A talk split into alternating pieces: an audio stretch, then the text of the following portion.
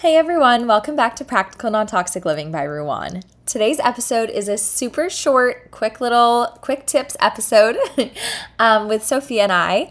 It's an excerpt from February's Ruan Powwow workshop for the D-Tox Academy um, breaking down the recent headlines about forever chemicals and other toxins found in freshwater fish in the United States. So, we talk about kind of the details of the study. We break down a little bit more research for you guys so you don't have to do the work. We did it for you.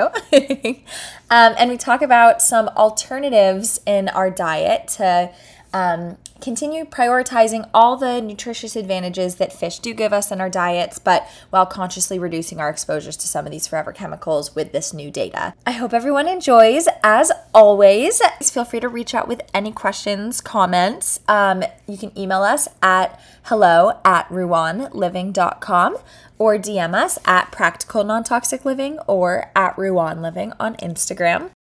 If you aren't already subscribed, subscribe to our newsletter. It's super easy. All you have to do is text DETOX, D E T O X, to 66866. Um, it's just a weekly newsletter. Every Tuesday morning, you get a bit of like light and positivity and some practical non toxic tips in your inbox. Um, also, if you aren't already a member, our D-Tox Academy is now live and enrolling. It's a membership based community where you get to connect with other people um, striving to live more non toxic lives. And also, you gain access to our founder and expert, Sophia Ruan Goucher's whole library of non toxic resources. It's completely broken down into easy to understand modules, room by room of your house. So you have the diet detox, you have your self care products detox, we have cleaning supply detox. Um, interior design for all of your furniture, paint questions. Um, it really has such a wealth of information. You get access to our weekly live events where Sophie and I break down um, non toxic living and health and wellness trends in recent headlines. Monthly workshop where we give you a little bit more information to incorporate non toxic living into your home. And also, you obviously gain access to our private community forum where you can connect with other people, which is such a valuable resource. Obviously, you connect with us there too. So, if you have any questions, you have any like pressing thoughts, burning questions, you can reach us there. We're always engaging, posting pictures, posting content, sharing even more than we do on Instagram, um, how we incorporate non toxic living into our lives.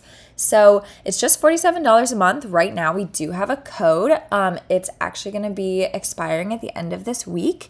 It's Spring Clean 50 and it gives you 50% off your first month membership. So um, all you got to do is go to www.ruanliving.com and um, it's called D-Tox Academy under the offerings tab and sign yourself up. Enter that code at checkout. Again, it's Spring Clean 50 50.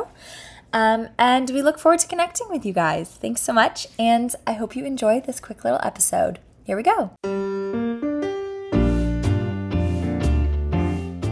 Hi, I'm Sophia Ruan Goucher, author of the critically acclaimed best selling book A to Z of Detoxing the ultimate guide to reducing our toxic exposures, and founder of Ruan Living, the only wellness lifestyle brand that simplifies practical, non toxic living. Welcome to my podcast.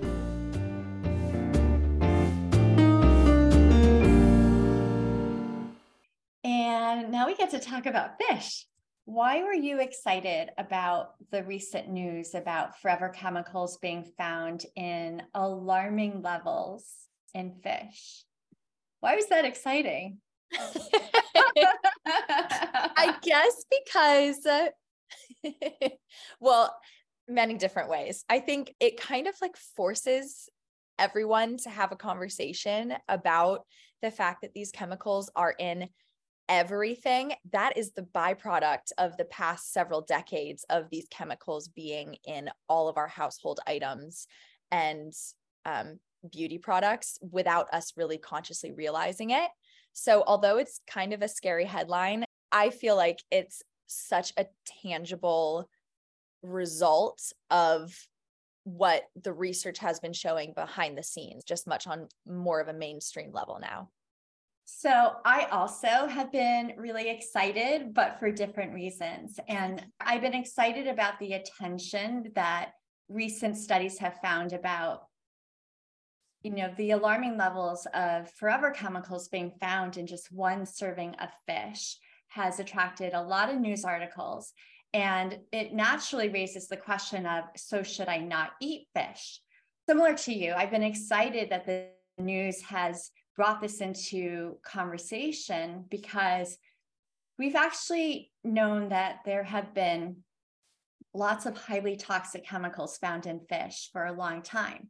Mm-hmm. So I had to quickly skim A to Z of detoxing, chapter eight, on what I wrote about POPs for persistent organic pollutants. So lots of studies have examined things like DDT, which was banned in the 70s after Rachel Carson wrote Silent Spring, and other chemicals like PCBs, uh, and even more, they bioaccumulate in fish, but people don't really know that. And so the recent articles on forever chemicals is just bringing attention and really conclusions that also help you avoid so many other toxic chemicals in fish. So I'm excited for the conversation. For those who haven't read the article, will you give us um, kind of a, a, quick summary of the recent studies that have come out? So I, I was interested in the fact that the recent reports on EWG, CNN, and many other platforms talk about a study that was done on 500 samples of fish collected from 2013 to 2015. So it's actually from a while ago. So I was curious about that. But the point is, lots of different kinds of fish, lots of different species were examined. And forever chemicals were found in, I believe, all but one, a majority of them.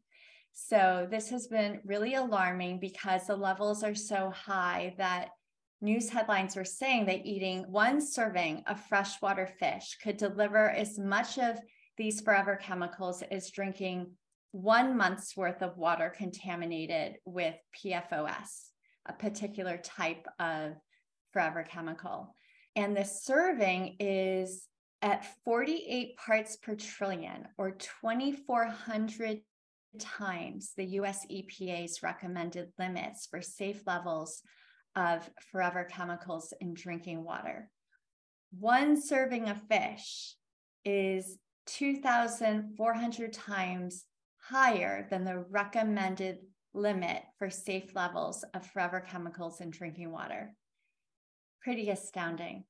So, after you learned more about this, how did it impact how you want to eat? Does it make you want to avoid fish?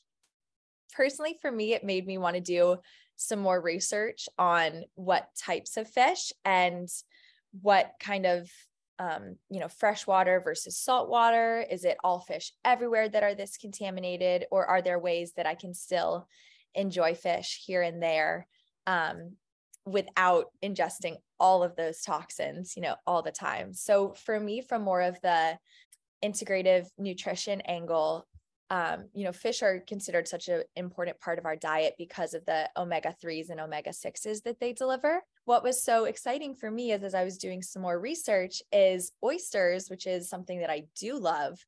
I found that they actually have like 40% more omega 3s than um, like the same weight. So three to four oysters has 40% more omega 3s than that same amount of salmon would give you which is really interesting to me. And they also are super high in B12, selenium, and zinc. So they're kind of like a little superfood. And I was like, well, great, because I like oysters better than I like salmon, anyways.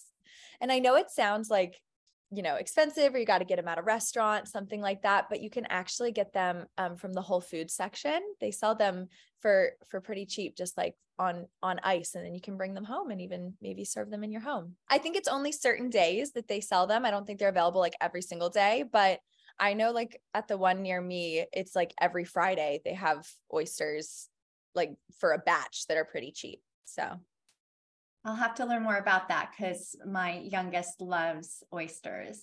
Yeah. so great. You love oysters more than salmon, anyways. Yes.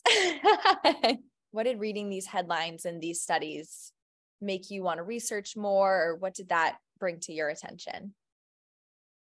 I also, similar to you, wanted to learn more. And it actually was really great timing because I had been kind of, I had been avoiding fish for a while just because of all I learned about the POPs being in fish and just other things higher on the food chain. I had been avoiding them, but then wondering is this the best thing for my growing children? They're missing out on the healthy omega 3s and other unique nutrients that are more bioavailable in fish. And so I started to think I should just push my children to have a little more fish. And I started looking into healthier kinds of fish but I've always I've always been ambivalent.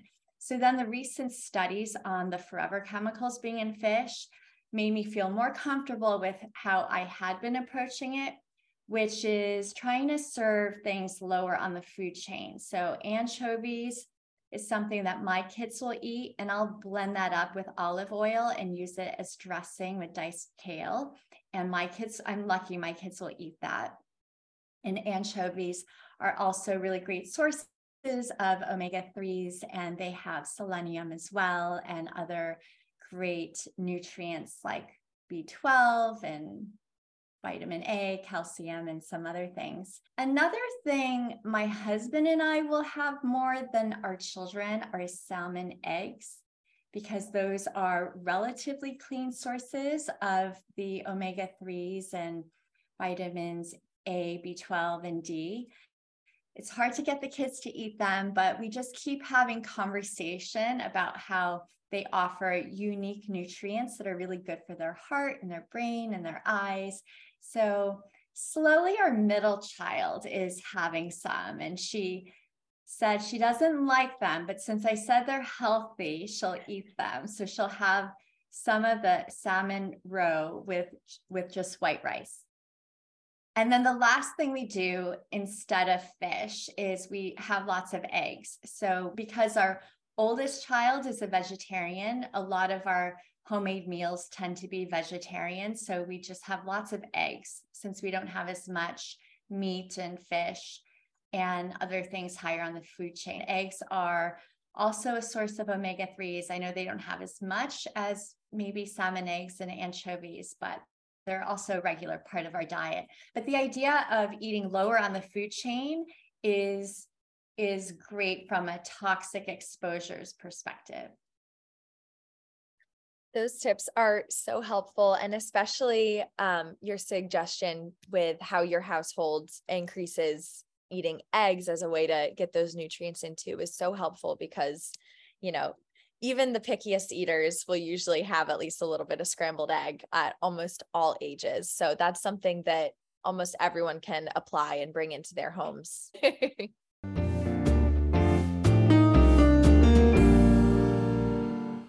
Thanks for listening. For podcast show notes, visit www.ruanliving.com, spelled www.ruanliving.com.